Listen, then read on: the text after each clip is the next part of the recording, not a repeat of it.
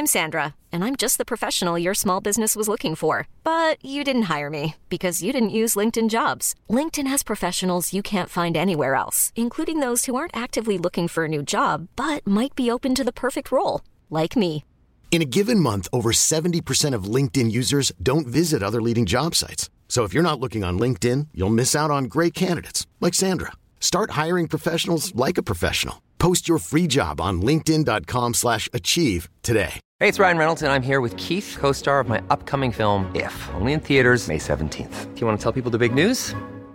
All right, I'll do it. Sign up now and you'll get unlimited for $15 a month in six months of Paramount Plus Essential Plan on us. Mintmobile.com slash switch. Upfront payment of $45 equivalent to $15 per month. Unlimited over 40 gigabytes per month. Face lower speeds. Videos at 480p. Active Mint customers by 531.24 get six months of Paramount Plus Essential Plan. Auto renews after six months. Offer ends May 31st, 2024. Separate Paramount Plus registration required. Terms and conditions apply if rated PG. Okay, then, time for a bit of a trip down memory lane from the good old days of the county ground. We're pleased to be joined by Craig Adams, currently academy manager at St Ives Town. We played for the Cobblers back in the early 90s. How you doing, Craig? You all right? I'm good, thank you, Tom. Yeah, thanks for having me on. Yeah, no problems. I guess in the uh, sort of like preliminaries for this uh, recording, you've you've pulled a few bits out, haven't you, and had a bit of a reminisce. It must be I nice. have, yeah, yeah, no, definitely, yeah, and I, I'm very um, proud of my uh, doing what I did as a local sort of lad, you know, as well, and it brings back fond memories. So yeah, I've pulled a few bits and pieces out of the loft um, that I unearthed about 18 months ago when I was going through a bit of a family breakup. So it was good to find them and, and uh, yeah, realise that I still got them. So um, yeah, found my first professional contract and a few paper clippings and some old team sheets that the gaffer wrote down um, and my name's on them luckily. So yeah, just just general bits and pieces. Um, but yeah, that's um, cool. Perhaps yeah. start off with telling us like what period you're at the Cobblers from and who your manager was or managers. So as a player, I joined the club um, in 1991 as an apprentice. Uh, back in the day, you were called a, a YTS, um, yeah. and um, I was there uh, until the end of 1993, 94. Um, so I went through uh, a few managers because it was a, it was like I said earlier before we come on, it was uh, financially the club were in a little bit of uh, a state. Um, you know, we um, I remember coming into the bar um, as a first year apprentice. Um, we used to be on jobs back then as as uh, the youth team, so we'd we'd turn up with the players early at the county ground and lads would be on uh, changing room duty, uh, they'd be on um, the family enclosure duty and things like that. And it just meant that you was in charge of putting the T-Hern on or uh, being Dennis's go for the physio at the time, uh, Dennis Casey, God yeah. bless him. So you'd be around him if he needed you to go and run for something. You'd go do a runner, you know, you'd go and get something for him. Uh, you'd be on bar duty, so you'd be in the bar washing glasses for you know the the, the barmaids or whoever's working there. Um, you'd be fetching and carrying kit. If you were on pitch side duty uh, as a YTS lad, you'd be making sure that the, the cones and the footballs and little bits and bobs were ready for the players so they didn't need anything. Um, and I remember going in the bar after one game, um, uh, just after the, the big exodus of players and we were being paid in plastic bags from the turnstile. So you know the little 50p and 20p bags that you you used to take to the bank yeah. with the coppers in. And um, I remember being in there and supporters seeing us get paid. Um, it, we're in pound well pound notes, 50 pences, and crying um, because of the way the state of the club. Um, yeah. But for me as a player, I didn't care how I got paid, whether I was a YTS lad or when I was a professional. Um, I, you know, it didn't mean, you know, to, to the senior players, your Steve Terrys, your Steve Browns, your, your Terry Angus's, your Stuart Beavons, you know, them sort of players. They, I suppose, for them, they'd been there, seen it, done it, and um, you know, for them to get paid in plastic bags was what the hell's going on. But to me, I, I, I didn't really, it didn't really register. You know, I, I played because I, I loved, I actually loved playing for Northampton. That is the that is the truth of the matter. I, I grew up in Kingsthorpe. I went to Kingsthorpe Upper School. I sat in a classroom at KUS. I don't know if you know, on top of the hill, so I could see the floodlights of the county ground. Wherever, whatever class I was in, I wanted to see the ground. Um, yeah. So for me, growing up, it was like, um, yeah. So so when I joined, I was obviously chuffed to bits. You know, I signed on the pitch and all that um, as a as a YTS. My first gaffer was Theo Foley. He was assisted by Joe Kiernan, and my youth team manager at the time was Billy Best. Um, hmm. three lovely blokes in in different ways. Um, Billy, one of the nicest blokes you'll ever meet, um, and then we went through this rough period. Uh, like we said, McRitchie was the chairman. Whatever happened unfolded. Everyone left, and uh, Phil Chard took over, who was like my playing hero, if you like. I when I used to live in Kingston, I walked to the ground a lot of Saturdays when I was a a, a young teenager to watch them. Um, you know, especially through them sort of glory years we had when we we absolutely whiffed Division Four under Graham Carr and Clive Walker. Uh, you know, the likes of Keith McPherson, Russ Wilcox, Trev Morley, Richard Hill, um, Chardy. Um, you know, the uh, Warren Donald, Dave Gilbert. What a team! Uh, just just um, being in the hotel end when that was all happening as a young kid, and I used to go and stand about eight or nine steps back, and just when we scored, you just get lifted up and you're rolling around in the hotel end like off your feet. And yeah. it was it was then to sign for the club and then to um, play under the gaffer Phil Chard. Um, for me was yeah, I mean, oh, unbelievable. You know when he took over under whatever the cloud it was under. You know Stuart Beavon was then his assistant, and um, Paul Curtis, who was actually the uh, youth development officer at the time, yeah. he took over as youth team manager and became my youth team manager. Um, and then so I played there and, and uh, till the end of the season, made my first team debut away at Blackpool as a sub, actually for the gaffer. Um, Phil, he come off and, and said, "You go in there and." And Mark um, Trevor Sinclair and Dave Bamber was up front for Blackpool on the day as well. He said, "You take Sinclair, um, tell Stevie Terry to pick up Bamber," and I did. That was op- a baptism of fire, wasn't it, Trevor Sinclair, um, mate? Do you know what? Trevor I, Sinclair, I, what a player! Yeah, I know. And um, we were 1 0 down at the time. And, and I, I, remember it like it was yesterday. It was a hot, sunny day. All the all our fans and our fans were brilliant um, home and away. I, I used to oh, I was, used to dream of playing in front of the hotel end, and never got to do it in front of the in a first team game. Um, not that counted anyway. I played a few testimonials, but um, we we were away and they were all dressed up, and I come on. And the gaffer said, pick uh, Trevor. And I didn't. I went over to Bamber because everything was being aimed at Bamber. And as a centre half, I just wanted to head the ball and um, the, the ball yep. got dollied up to him, and I I um, I was adrenaline fueled at the time. When I won my first header, felt like a million dollars, and uh, yeah, then I went up for a corner, and we'd revert, we rehearsed this corner on the the Friday, the day before we went up there, and I had to make a run to the front post, and um, and then check back and go to the back post for the flick-ons.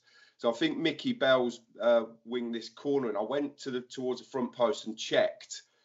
And to this day, I've still maintained if I'd have just ignored orders and gone to the front post, it the ball flashed across the front post, and yeah. I'd, I'd, I'd, have just been there to nod it in. And I still regret not just disobeying the orders, you know. But I, I used to do as I was told, so I went into the front post, checked away, and and uh, the rest is history. The ball flashed across everyone, and uh, we ended up losing one 0 on the day. But yeah, what a day! And then um, uh, I used to get on with all the players. Uh, uh, Bev was amazing as an assistant manager, and uh, he got the video of the game off of Pete, not Pete Norton, who was who used to film them. Gary Maybe.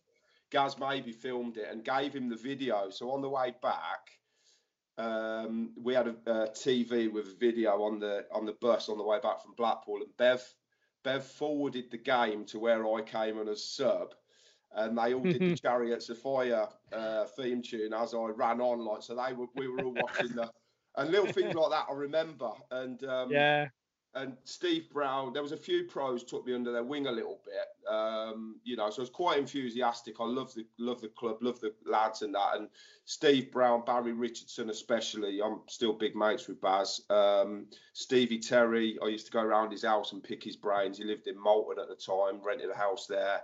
And um, but Stevie Brown uh, come up to me on the coach on the way back, and he said. Um, CeCe Peniston. I don't, don't know if you remember CeCe Peniston. He said, yeah, yeah. he said, they're on at Ritz's tonight. I have got us tickets um, because you made your debut. He said, meet me outside at, you know, half 10 or whatever it was. And uh, there I was that night. So I'd made my debut at Blackpool, got back, um, got doled up, like, you know, in my, in my decent garms and uh, shot down Ritz's. And um, yeah, met him outside. He took me in. I felt, I just felt like a player you know, that day. And mm-hmm. uh, yeah, large, larging it up on Diet Coke or whatever I was on at the time. And um, yeah, just just remember stuff like that. And then uh, so the, my second, uh, so I got took on as a pro at the end of my second uh, second year apprentice. Uh, I'd had a good year um, as a second year. Went on loan to Kings Lynn um, played well there and got a deal off the back of that really um, because Norwich City had shown a little bit of interest in me uh, as an apprentice um, being on loan down there. And that, I think that forced forced the club's hand a little bit. So I got signed as a pro. Yeah. Uh, got my contract here in front of me 80 pound a week um, from the 8th of July so how much was that? 80 pound 80 pound. Craig yeah I was on 80 quid a week as a first year pro Wow. Um, I'll receive an appearance money of £25 when appearing in recognised first team fixtures through the 93 94 football season. Coca Cola Cup, FA Cup, Football League, Autoglass matches only will apply. Um, incentive bonus. I did have my incentive bonus sheet, but I've lost it. I'm sure the Coca Cola Cup to, to get through was about 300 quid. And I was just praying when that Coca Cola Cup, it started early in the season, to be in that squad. You know, to feel that the weight of that uh, would have been brilliant. Um, but then the club appointed John Barnwell to come in as um, he came in as uh, head of football or something ridiculous. And John, yeah. we had a brilliant um, atmosphere within that. Although we wasn't you know, we were still going through rough times, you know, and we had we had players there that probably wouldn't be playing regular fourth division football. Let's be honest, or third division football, whatever it was back then. Um, you know, I'm, I will not beat about the bush. There was players there that I, I didn't really fancy as footballers in the in the football league, but because of the state of the club, they were there. But w- yeah. and we created this, or the club, uh, the players, the senior players especially, created this camaraderie and it was brilliant. It was a brilliant time to be at the Cobblers, and, and the supporters knew as well, you know. And I was still deep down a supporter, and and I think that came out in my play when I was uh, playing for the youth or the reserves, you know, because I was a supporter. I used to wear me out on my sleeve, and I, would do anything to, you know, to win a game of football. It didn't matter which one it was, um, you know, if it was youth, reserves, or a, or a pre-season friendly, or a an exhibition game. I remember playing in Pete Gleasure's uh, testimonial against uh, Tottenham um, on the on the pitch on a Sunday. I played in Rowley Mills's testimony against Leicester City, uh, an evening game. I've got the team sheet here for that, and and you know just any game like that, it meant a lot to me. Uh, but when John came in, things changed a little bit, and I think his mindset was he wanted Char- the gaffer's job, Phil Chard's job.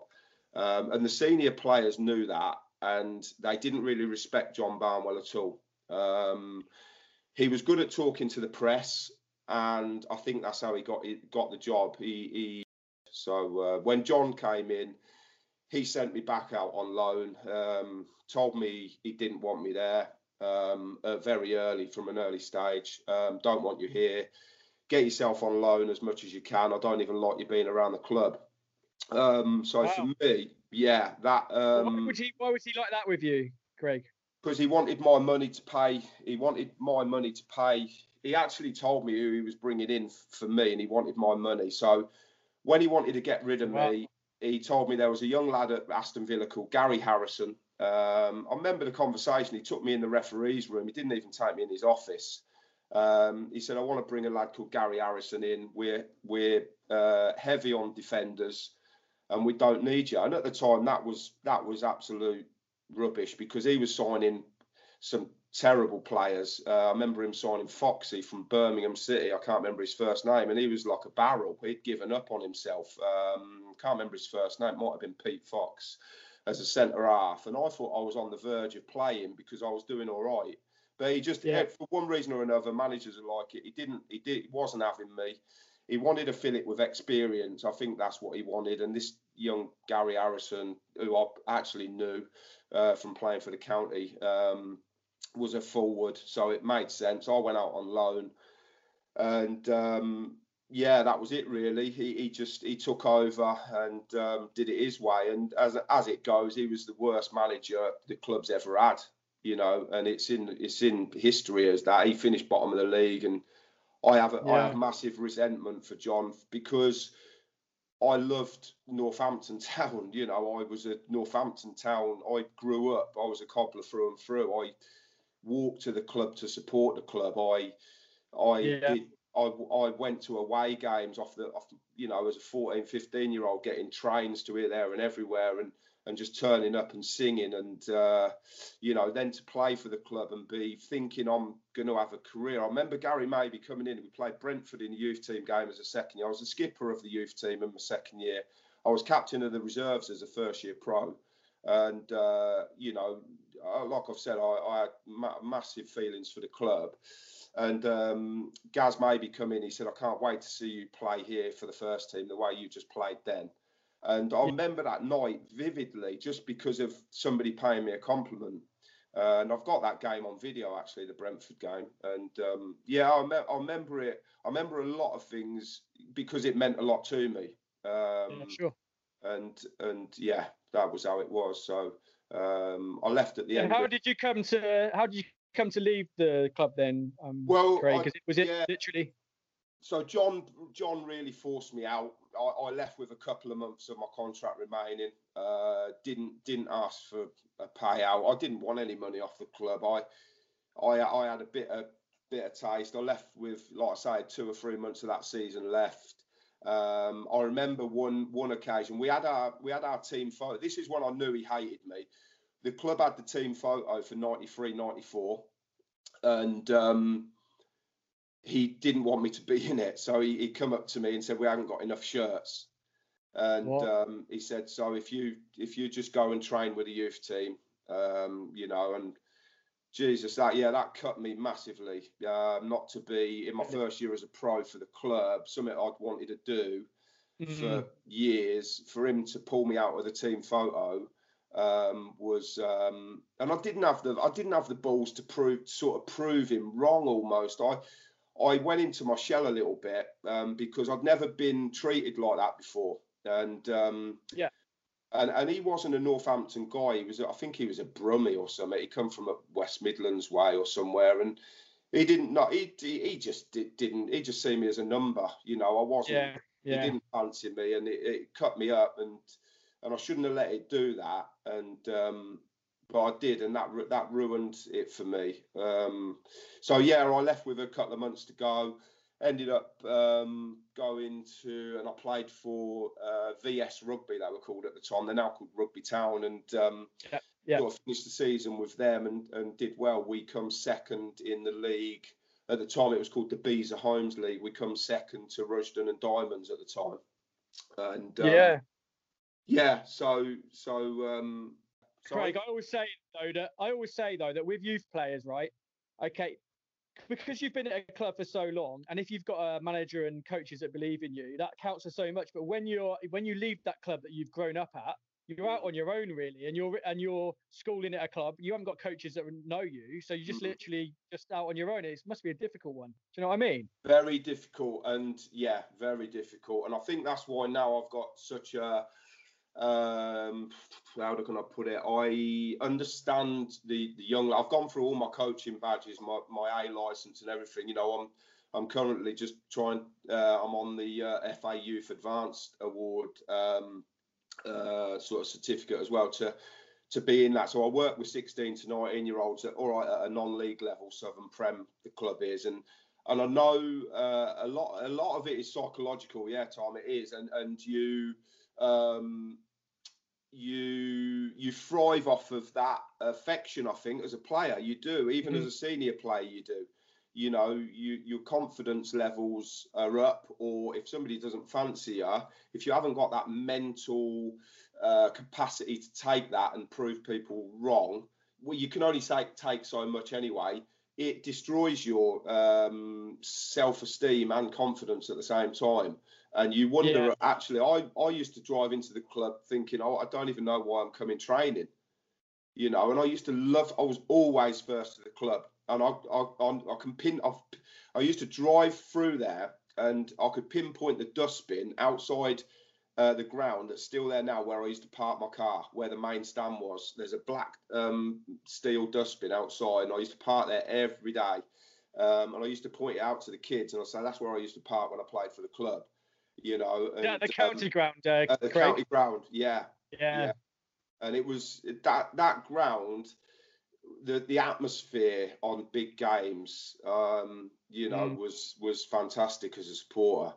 And um, you know, when when they obviously they the Meccano stand was there, and and it was a bit of a blight on the on the horizon really as a football club. But they, we used to that used to help us. You know, teams used to come to us and think and and and I think they thought, shit, I can't wait to get away from here. You know, go and play uh, uh, our own ground or somewhere better. You know, because it wasn't, yeah. wasn't the best looking of grounds, but I, you only knew what it meant that ground if you was a Cobblers fan. You only really knew what it meant. You know, to stand in that hotel end and sway around and and have that camaraderie. And there, there is a good core of a couple of thousand supporters every week in that. You know, there was.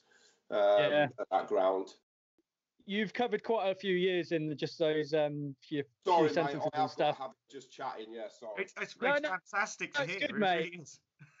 yeah. It's lovely because um you lived probably me and Martin's dream really because we're Northampton lads and we would have loved to play for Cobblers and maybe maybe that cuts to to a lot of not of problems but maybe some players that play for the club recently or now maybe don't understand what it's like when you grow up in the place. But how do you did you, Craig, sign? How did you get signed for Cobblers in the first place? Were you scouted, or was it a schools thing? Or yeah, what? so I I played for a local uh, boys club called Bective Wanderers um, from about the age of 11, 12. Um, and then there was a guy that I owe quite a lot to called Brian Knight. Um, he set up um, Timken Colts, which was basically um, the Northampton Town Academy because the, the Cobblers hadn't got an academy at the time. So yeah. um, Brian came in, uh, set set the academy up, and we went under the name of Timken Colts. I don't know why, because but we were based at Timken. Um, and I think the reserves used to play a lot of their games there at the time, and the youth team used to play on the, the arena pitch and whatnot. So Timken was was sort of part of the club at the time. So we called Timken Colts, stayed with Timken Colts, and I got um, I was as a youngster I was um, I was pretty good as a youngster, yeah. So I played for the county, I played town boys, I played for the Midlands, and and things were happening, and clubs were coming in for me, and um, you know my dad would would pick the phone up, and back then we didn't sign schoolboy form, so t- cl- other clubs were allowed to ring you. So I had the likes of Notts County, Birmingham City, Wimbledon at the time, um, West Bromwich Albion. They were on the phone quite a bit to my dad and um, we went up to West Brom one Sunday when I was 15, and uh, I just got blown away by everything. And um, yeah, I signed for them for my, for my under 16. Well, from the last bit of my under 15s to the end of the under 16s, I signed for them. Actually, captained West Brom under 16s for the season and um, had a good year. And uh, but Brian had kept in touch with my dad, Brian Knight, who was running the academy, and um, I got offered a deal at West Brom uh, as, as, a YTS lad an apprentice. And uh, I used to go up on a Friday, watch the game on a Saturday, and then play for the 16s on a Sunday. And I used to feel a little bit sick on, on the Saturday going back from the game because I'd got to sleep away from home again. And uh, so I was getting homesick. And um, the night uh, before I got offered a deal at West Brom, the Cobblers had rang my dad. So Brian rang the old man and said, "We want to give Craig a, a, a deal, you know, sign him on the youth team." So goes up to West Brom, gets offered a deal, comes back home. We're driving home. My dad says, "Cobblers have rang last night." Brian rang. Who do you want to sign for, Northampton or West Brom? I said Northampton. I got a sign for Northampton, and um, that was it. So I signed. I, I ended up going up there that week. It was just before the end of the season. Um, I've actually got a photo here of, of, of, us on the football on the pitch before the game, and there's um, myself. So if I just sorry, you won't be able to see this because we're only on audio. There's myself. Um, we'll put it on Twitter if you can take a photo of it maybe for us. That'd be great. Yeah, I will. There's a few of us on here. Mark Parsons is on here who played for the club. Jimmy Benton, who was the youngest goal scorer um, away at Carlisle myself and Paul Lamb. Paul Lamb played a few games for the club as well out of our league, uh, youth uh, team age group. Um, yeah. Martin Aldridge later signed with our age group as well. He was he came in on trial in the summer and uh, did well, and he got a, he got a, an apprenticeship. So yeah, that's how it happened really. So I was I was.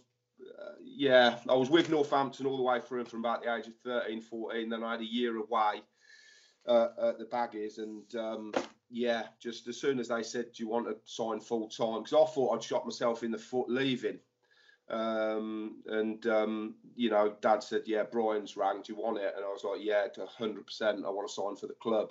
So you know, it made sense. I lived in Kingsthorpe, you know, as well, and um, yeah, so that's how I ended up there, really. And, and being a supporter, I had, I had obviously feelings, you know. So um, but yeah. So were you a little bit starstruck with like certain players when you when you walked into the dressing room or you see the saw the players? There were any, were any players at the Cobblers that you thought were pretty good at the um, time? Yes, when I when I signed for the club, uh, obviously I was still watching as many games as I could, even though I was at West Brom for my under 16 years. So I knew of Steve Terry, uh, I knew of Terry Angus, uh, I knew of uh, Stuart Beavon. Obviously, Phil Chard was a player at the time who was my absolute hero um, from from early days. Um, yeah. You know, Mickey Bell was there, Stevie Brown was there. Um, yeah, there was, some, there was Tony Adcock, I think. Yeah, Tony Adcock was there. Swerve, Irving Gernon was there. Um, you know, there was a lot of good players. Scopey was there. You know, I mean, good characters like Dave Johnson. I don't know if you remember Dave Johnson, but big mm. characters who, who you know, just made it easy to. Was I in awe of them? No. I, I you know, I, I enjoyed. Well, I loved going up there and training, and you know, when I yeah. I, I played for the reserves at, from an early age because I was quite big from for what I was. You know, I was I was over six foot at you know sort of sixteen, and obviously a centre half back then was just you know your bread and butter was just to go and head the ball, and I used to attack the ball, and Theo like that, and threw me in, and you know that was how it was. So I I got respect, I think, off the players early because I I the way I probably played and and was fully committed to to a team. I was a team player, you know. I wasn't an individual. Um, mm-hmm. So so yeah, I that uh, I wasn't in awe, no, but I I was I was in a. Uh, I was in like I was living my dream, like you said a minute ago. You know, I was a, I was a Northampton yeah. Town player. You know, I've got goosebumps just saying that now. You know, I mm. I I represented my hometown club, and and not not that many people can say that. Um, yeah, exactly. So, so yeah, it, it, it did mean a lot to. Uh, that's how it was, you know. So yeah, I was I was living my dream, but I wasn't in awe of the players. I felt like I belonged early because I, I got respect from the players, you know. So um, was it like um, Craig? Was it was it like School of Hard Knocks? Did they take it easy on you, or yes. were you just thrown in? No, it was massive learning curve. So um, yeah. they would they would make your life hell. Some of them um, in in training, especially, and um, you know, and tell you why they do it as well. Um, so I was, I'll give you an example. We used to train at St Andrew's Hospital. Um, on a Friday, I always used to play for the opposition in the in the shape work. Again, I was the, the, the target man or the centre half. So whatever say we were going to play a oh god a Barnet, let's say, and they had a Mick Bodley playing for them. I'd be Mick Bodley, and they'd say, right, the gaffer would say, Mick Bodley does this on set pieces, and I had to do what Mick Bodley did. And um, so Terry Angus would be marking me, and he'd shove his elbow across my chest and like mean it, you know, he'd dig it in and and I'd be like, you know, what'd you do that for, Tell, kind of thing. And he'd sort of say, toughen up, he said, if I'm marking you, I want you to play like Mick Bodley, not like you know Craig Adams, my mate. So then I'll, you know, I'd try and rough him up, and and I still I still see players now. I still knock about a bit with Kev Wilkin and and Stevie Brown. I play a bit of golf with him, and and you know, I me and Kev have a laugh sometimes. Me and Kev Wilkin in training, we used to have each other by the scruff of the neck, like ready for a tear up. You know, and I was a youth team player. He was a he was a you know third or fourth year pro at the time, but you learn to stand up for yourself. Let's put it that way. You know, so know, young mm-hmm. upstart, 16, 17, going in and holding a pro by the scruff of the neck in training was probably, without sounding flash, it was not right to do. But I stood up for myself for definite, you know. But that was only because I cared, um, mm. you know. And I, and so yeah, that it was school of hard knocks. Yeah, I remember vividly people like Stevie Terry and Terry Angus um, put put in, you know, doing stuff in training that you wouldn't expect. And um, yeah, it was rough. It was rough, but you needed it, and there's not enough of that these days. Um, yes, but the, but the game's evolved, so the game looks different, and it, and it's got a different physicality to it. Physically, yeah. back then in the '90s was, you know, I remember Pat Gavin smashing my nose playing for. He was playing for Peterborough United reserves. I was playing for Northampton reserves as a first year apprentice. He's got, I've won the first four or five headers. Pat was good in the air. I won the first four or five headers he come across me on about the fifth or sixth one with his elbow and smashed my nose across my face. I remember being on the on the uh, turf at the county ground. It was freezing cold. There was my blood looked like it was purple pouring out of my face. And he bared over me and he said, "I meant that." And I was wow. like, "Jesus!" And about three months later, Pat Gavin signed for the club. Yeah. And um, yeah, he signed for the club and he came in the changing room and we had a bit of a laugh about it. I don't know the exact conversation we had. I just remember having a bit of a giggle, and that was it. And um, yeah, he said I meant it, and he was trying to pay his bills, you know, and I was just an apprentice. And yep. having an apprentice beating you in the air probably wasn't the one when you're trying to pay your bills. So, yeah, exactly. You know, he didn't want that. So yeah, it was tougher back then. Physical now looks like it's pace, it's its power, its athleticism. And back yeah. then it was kind of like if I'm going to tackle you, I'll see how much I can leave on you, so you've got a bit of a knock, so you're not as lively. Um, yeah. You know, or if you're beating me in the air, I'm gonna I'm gonna you know head the back of your head, and because I need to win more balls than you do. You know, and that's mm-hmm.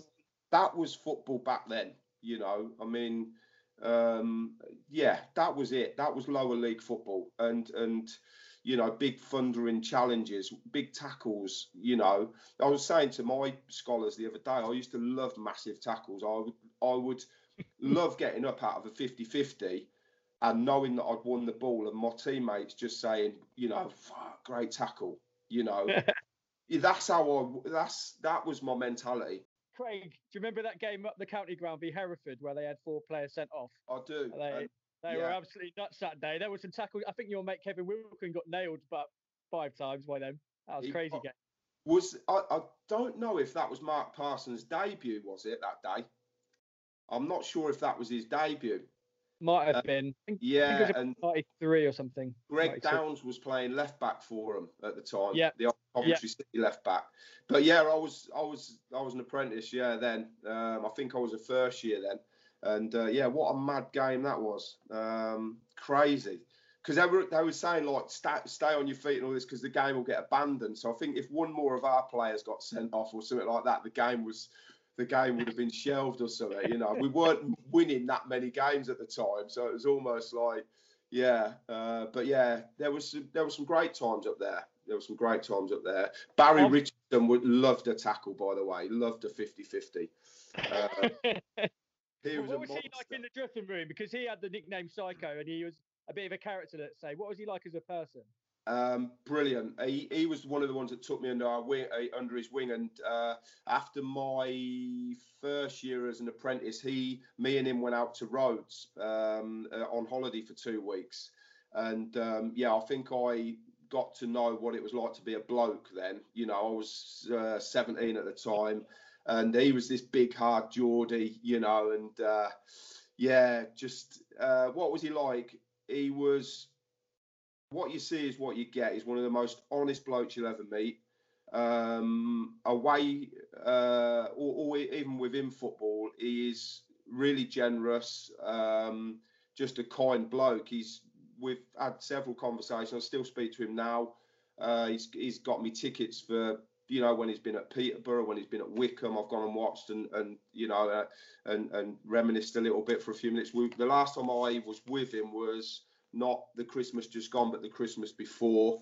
And uh, we went to watch Doncaster Rovers play, and he was doing a bit of scouting. He was in between jobs, and um, he ended up going to Hull and uh, working at Hull. He's the goalkeeper coach at Hull City now. But brilliant bloke, Barry. Um, gave everything. He was a monster in training.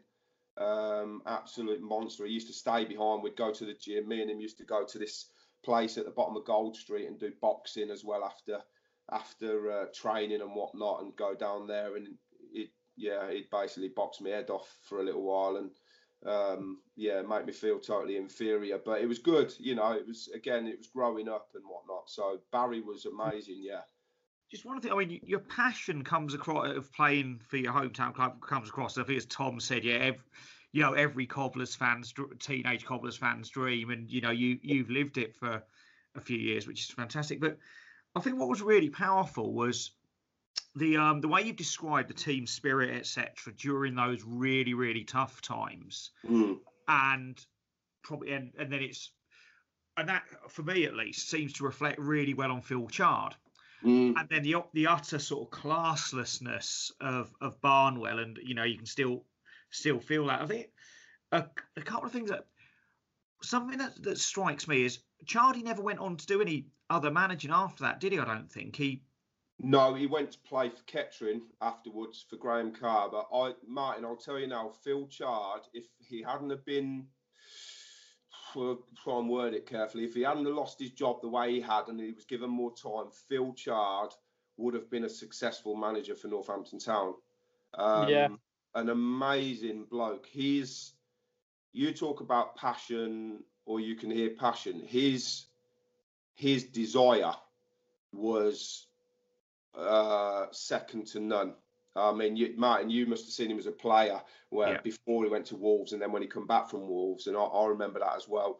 And um, he was cheated out of being one of the Cobblers' best managers. I think he would have been not only because I, I he liked me, I, I thought the world of him as a gaffer. Um, he was hard done by. Let's put it that way, because he gave a lot to that football club. And, Massive. You know, and he was mistreated and and poorly.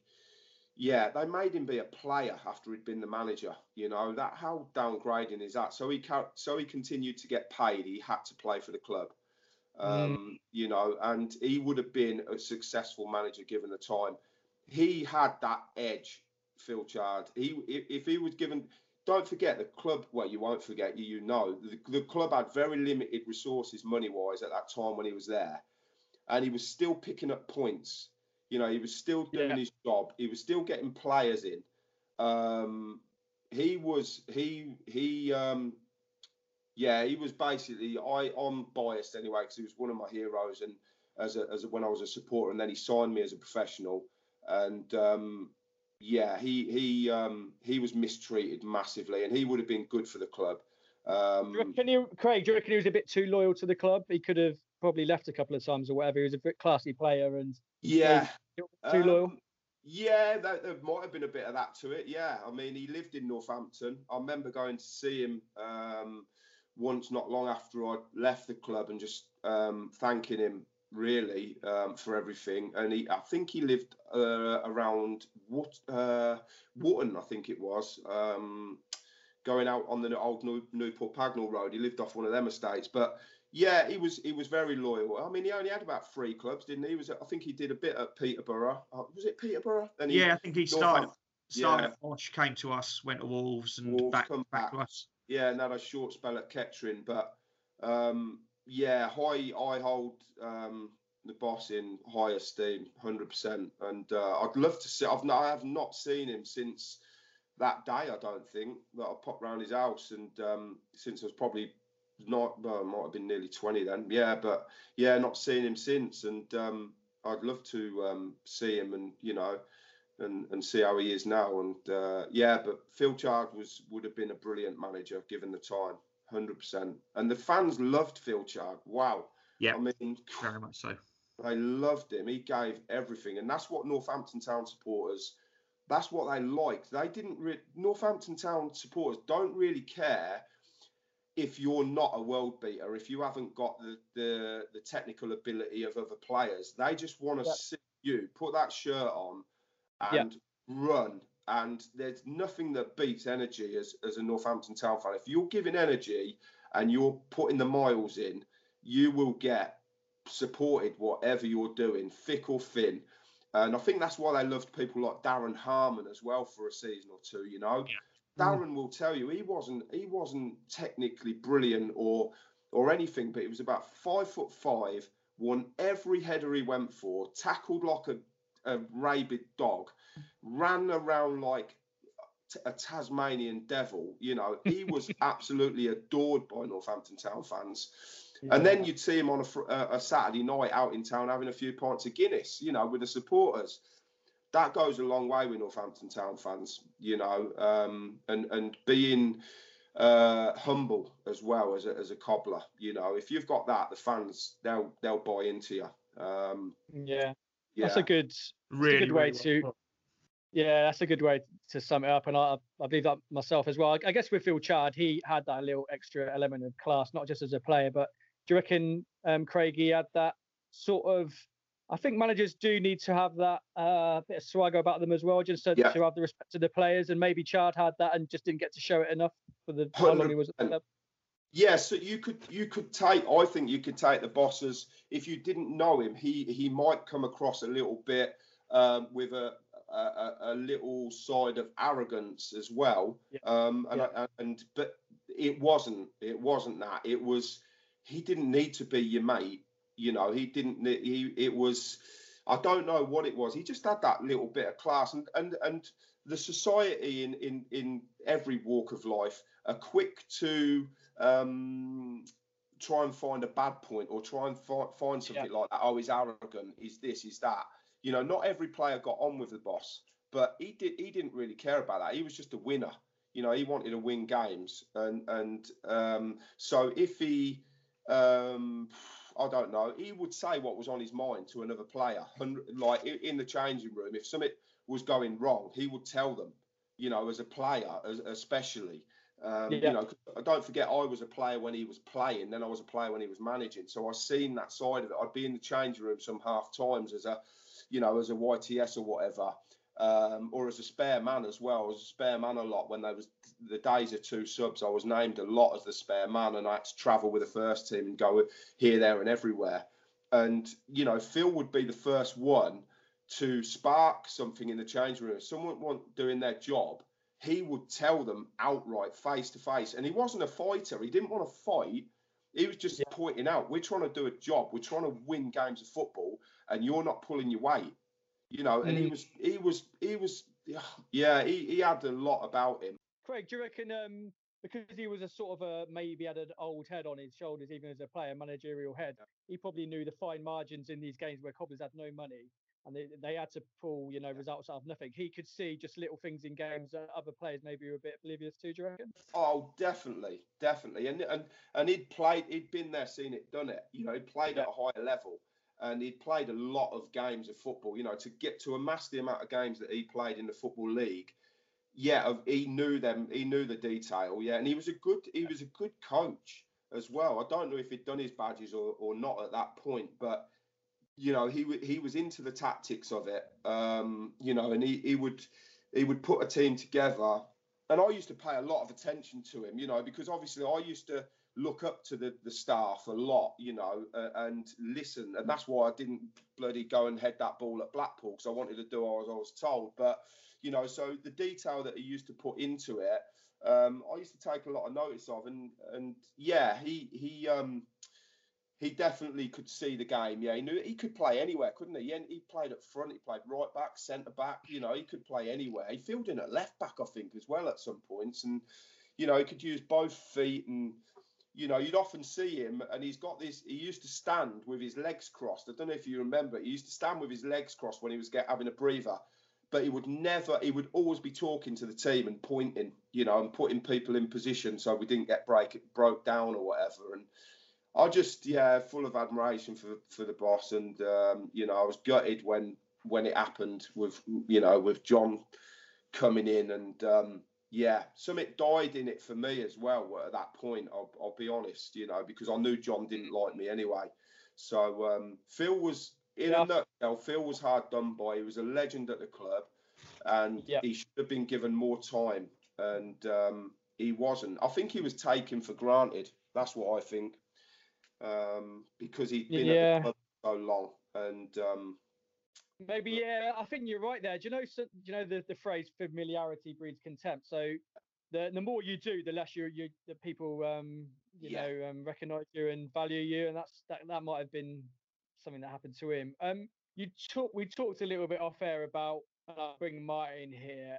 You were at the club, and you can sort of explain to us that you were beginning to break into the football club um around the time of the financial problems, yes. and went to Barnet that that fateful game, and a lot of people were let go. Um, I think that was Theo Foley and the, yeah. the management staff and all the um uh, quite a lot of the players. Um, but I'll yeah. just quickly bring Martin just before we go to you, Craig. Um, you were yeah. at that game, weren't you, Martin? Yeah, yeah. I mean, so I guess I'm I'm going to be 93, so I'm probably 19 or 20, 19 or 20 then. And yeah. It was a yeah, it was it was kind of a, a, weird feeling because I mean, obviously there've been problem, problems around the club for for some time with Richie, and it sort of come to a head. Mm. But what I remember about it, because it wasn't, you know, well, like many of the seasons then, it wasn't particularly great for the for the football, mm. but the atmosphere that day, almost because it had all come to a head, and we we lost that game, I think three 0 Yeah. But the atmosphere in the on the terrace was absolutely brilliant because it was yeah. almost like a bit like you sort of said like you know how much you cared about the club. I think people realised that God, you know, things are looking precarious here, mm. and you know we're going to go, we're going to you know sing our arts out for you know players who a lot of us only would have known from seeing their name in the program for, yeah. for youth team stuff. Yeah. But it was it was like an awesome day out, and obviously, you know, things then spurned what happened with the supporters trust and lots of things that that came out of it. But that yeah. day in particular, it was like I remember it. Yeah, I remember going. I, I, I'll tell you now. I remember um, pulling away from so the game's gone. I was on the bench that day, and uh, again, I was like a 14th man. Um, you know, I'm, I went. I, remember the night before, somebody rang the home phone because it was only home phones then, and said, "I've just picked up the Chronicle and Echo. It was the. Uh, I've got the date here. I've got the clipping. It's uh, April the third, ninety two. Uh, Friday, April the third. So it was the Saturday the fourth. So he says you're in the you're in the team tomorrow. So I runs round to the Spar shop on Obelisk Rise, where I lived on on the, over the other side of the road, in near the Sunnyside pub at the top of Boughton Green Road. So I runs through the park, and um, don't forget I was a first team, uh, first year apprentice at the time, and uh, runs through the park, buys the Cron Neck, and there's my name um, on the on the back page. Um, you know, and I'm in the starting lineup, and I was for me then I was yeah, I was like a proper cobbler then almost, and I so I remember everything vividly. It was a hot sunny day. We goes down to Barnet. Um, the boss names the team. I wasn't in the squad at the end of the day. Um, I was like I say, I was 14th man or whatever they used to call it then, but I was still buzzing. I've got photos of myself in the dugout that day, and um, it's still in my tracksuit and whatnot. But I remember driving away after the game. I remember the game vividly. It was, I say, it was hot, sunny. I think Bull scored their goals. Can't remember his first name now. Um, Gary, Gary Bull, I think. Bull. Yeah, and um, the we it, the fans were brilliant, and we drove off, and about half a mile down the road, there was about a hundred Cobbler supporters at a pub in Barnet, and we were on the coach, and um, the coach drove really slowly past the supporters, and the supporters were like flags above their head, flags everywhere, scarves. It was just that moment. Then is what Martin's trying to explain. The um, the uh, I don't know what's the word. The passion and the and the and the love for the club. They realised then, I think, we need to di- we need to dig in here and almost be like a 12th man. Um, and with the, the, the the players felt that as well. I remember like little rumours when we were driving home and. Uh, you know, on the coach and and you know saying how good the support was. The players back then appreciated. I'm not saying they don't now. Of course, they appreciate when we were allowed back in the grounds and that. But back then, at that point, when when the team needed the fans, they were really there. You know, and and it wasn't a passage of uh, games where there was loads of wins because there wasn't. You know, there was very rarely a win. There was a couple of draws and the odd win, but uh, but the supporters were always there, uh, and that that massively helped. You know, and um, I think that yeah, I know what Martin's on about. The day was surreal. Um, 100%. The rest of that season was for me. It was very surreal. Um, but yeah, it was um, it was interesting times to say the least. Yeah. Mm. Um, Martin, didn't the players come down to the fans at the end and they sort of all sort of clapped each other in a sort of a sort of Yeah. forlorn way, I guess. Yeah, I- yeah. I, th- I think I recall recall that in, in almost a way they normally you normally would after a win or you know Mm. grabbing a late Mm. point or something. But it was it was uh, that day was about more than what went on on the pitch. I think it was, Mm, it's as as Craig as that kind of togetherness, that passion, that you know all of us knowing we were we're in bother, but everyone was pulling in the same direction, which maybe with dodgy ownership and such like mm. sometimes things get, you get in a bit of conflict, but actually the players, supporters, the staff, all of them just care about Northampton Town. Mm. Mm. It's such a shame, Craig, because I've watched a couple of videos back from that time, and we were laughing the other day about that Bromsgrove Rovers game where they came and turned us over at the uh, county ground, the FA Cup. But there Yeah. were some good players. There were some good players dotted in and around that team, and you've been through quite a few of them. I was Yeah. a big Mickey Bell fan, and he went on to a great career with Wycombe and people like that. Yeah. You've got people like Terry Angus who went on to Fulham. Steve Brown obviously was a very, you know, very good player for Wycombe, and you know played in the FA Cup semi-final. I think he did. And yeah. it's just, do you reckon it was that financial crisis which sort of killed the momentum? Theo Foley had to go and just Yeah. uh, yeah. heralded in that terrible period. Yeah, because Theo was Theo was uh, had pieced together a good side, but I think he was. What happened was he was near the top of uh, Division Four the season before, um, and the club started paying out sort of Division Three money, I think, to get the players through the door.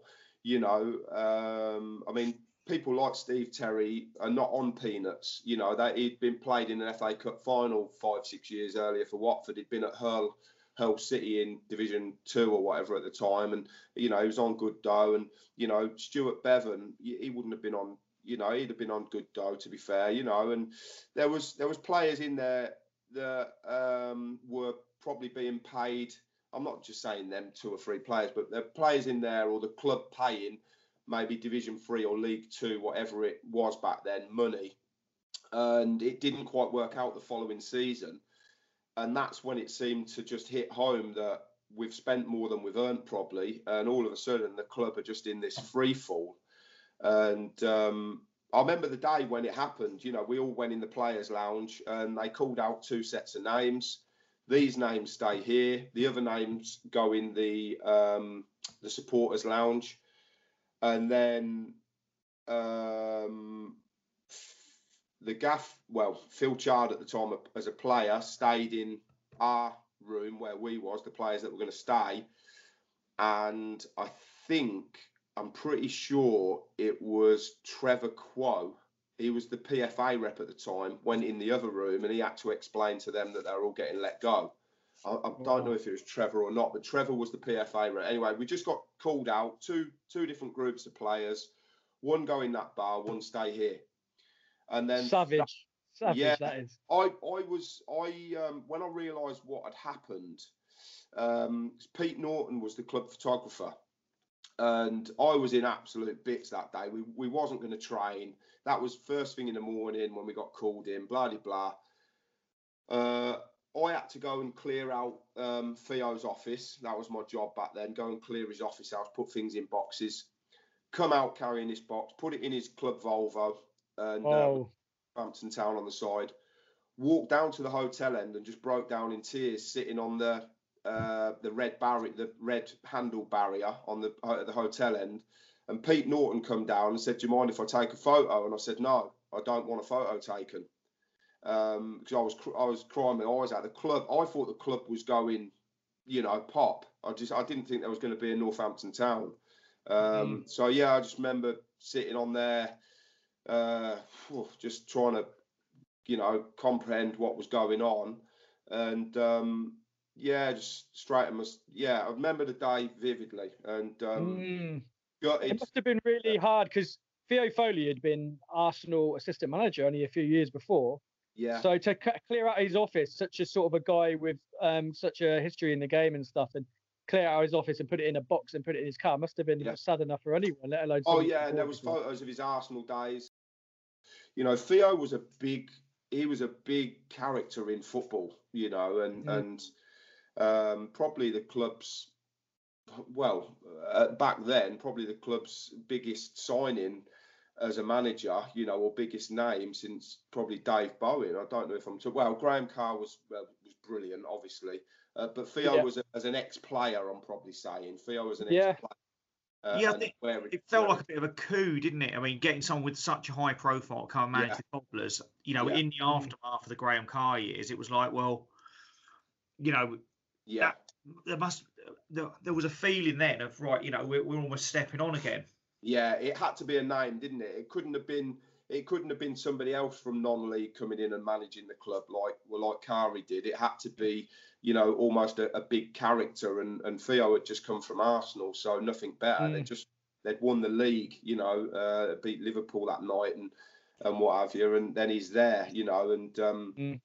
it was um, yeah, that was that was uh, he, he used to yeah Theo Theo liked playing free centre arse. You remember it used to be Pat Scully, Steve Terry, and Terry Angus quite a bit, and um, yeah Pat played through the middle. I think Terry Terry Terry and Pat Scully used to swap left and centre, and Stevie played on the right.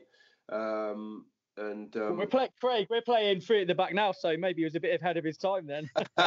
it's uh, we're now, isn't it? he might, he might have been, yeah, yeah. But, uh, he definitely knew his stuff. Definitely knew his stuff.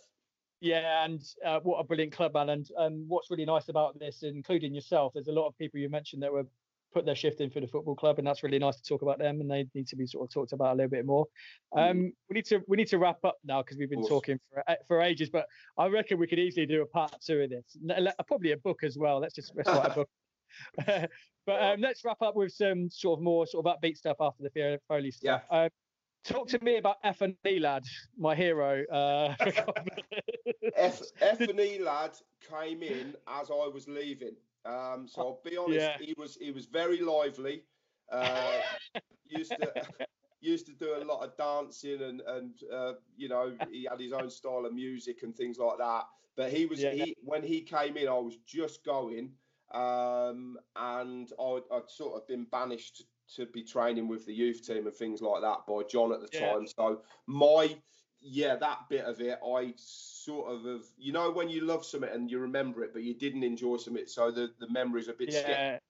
That's where I am with that. But what a guy! Apparently, I mean, uh, apparently he went to Ritz's wearing a shorts and a bomber jacket. That's the that's the legend. So he, that's, that's, for me. Yeah, he could well have done. Yeah, he could well have done. We we used to see the club we didn't realise at the time as a footballer you, you're quite not thick, but you you know you you're based around football and then going out kind of thing. That's how you see mm. like playing. So the club used to have this membership with Ritz's, and all you had to do right. was show your little player's card and you'd sign the book. And it was it was always like the cobblers players could walk to the front of the queue, sign the book, and you're in. So okay. we always, yeah, we used to go and you know sign the book or whatever, and uh, in we go. Of course, then the boss would probably go down Ritz's on the on the Monday morning and see what Cobblers players were in Ritz's on the on the Saturday night.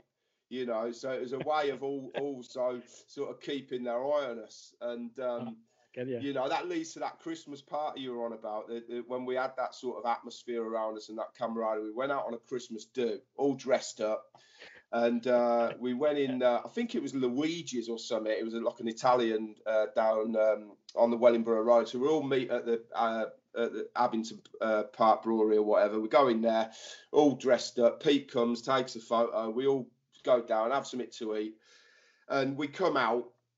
And um, I'm, I was, I think I was a first year then. I was, I don't know what I was. I was, I was half cut anyway, and I was dressed as a copper. So I'm in this police lady's outfit, and uh, all the lads are trying to cross the road, and of course it's busy Christmas traffic. Everyone's out Christmas shopping and whatnot, and and the lads can't get across the road.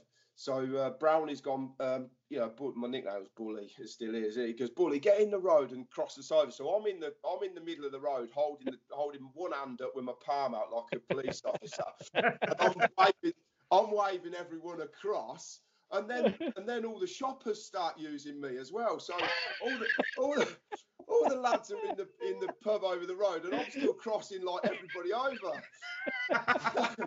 I started I started enjoying it, so I stayed there for about half hour. Felt quite important. Didn't, didn't, didn't realise I'd, I'd stopped um, the boss, so I'd stopped Phil Chard. I've just, you know, I still half cut, so I'm stopping him. Everyone's crossing over.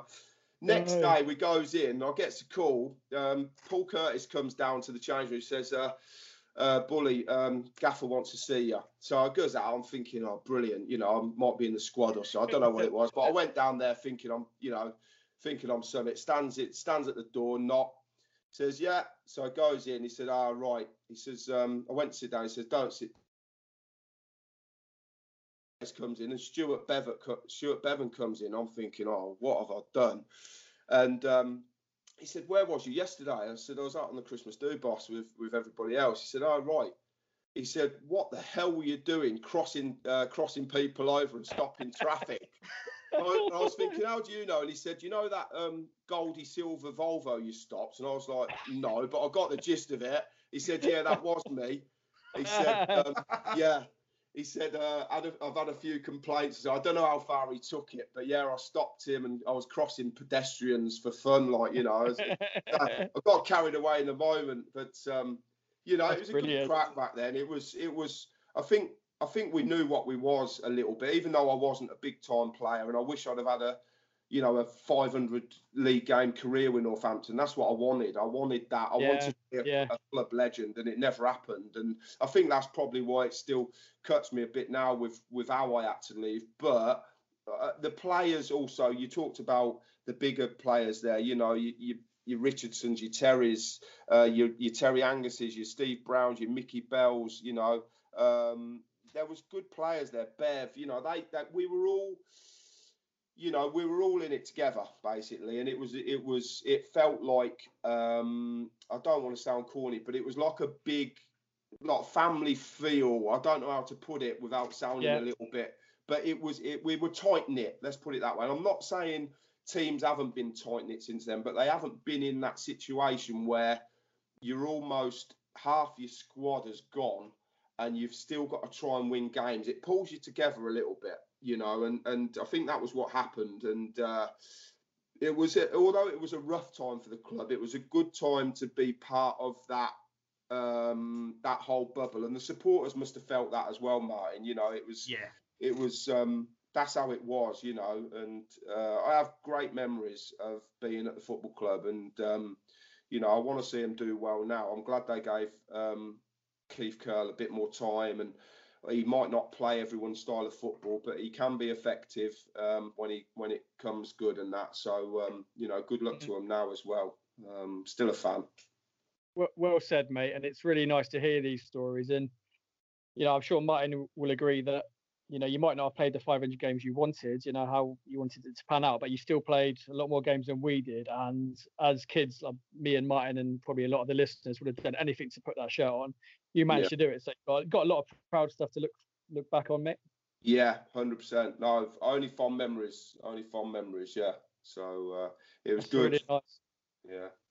Well, thanks for taking the time to talk to us. Martin i'm sure you um, you'll thank uh, craig as well yeah, absolutely, Craig. Really, really appreciate it. That was a really entertaining listen. I don't, I don't envy Tom having to edit it, edit it down either, because I don't, I don't know what I'd want to leave out. But, um, yeah, no. But no, that, no that, what that we'll do is we'll um, we'll edit it for the sort of main show, and then I'll release it the whole thing as uh, sort of a feature length one because there's so many great stories in there. Take it easy, Craig, and um, we'll speak again soon, mate. And you, take care. See you later. Cheers, Martin. See you later, mate. Thanks, guys. Yeah, Bye, bye. guys.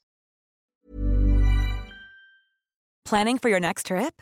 Elevate your travel style with Quince. Quince has all the jet setting essentials you'll want for your next getaway, like European linen, premium luggage options, buttery soft Italian leather bags, and so much more.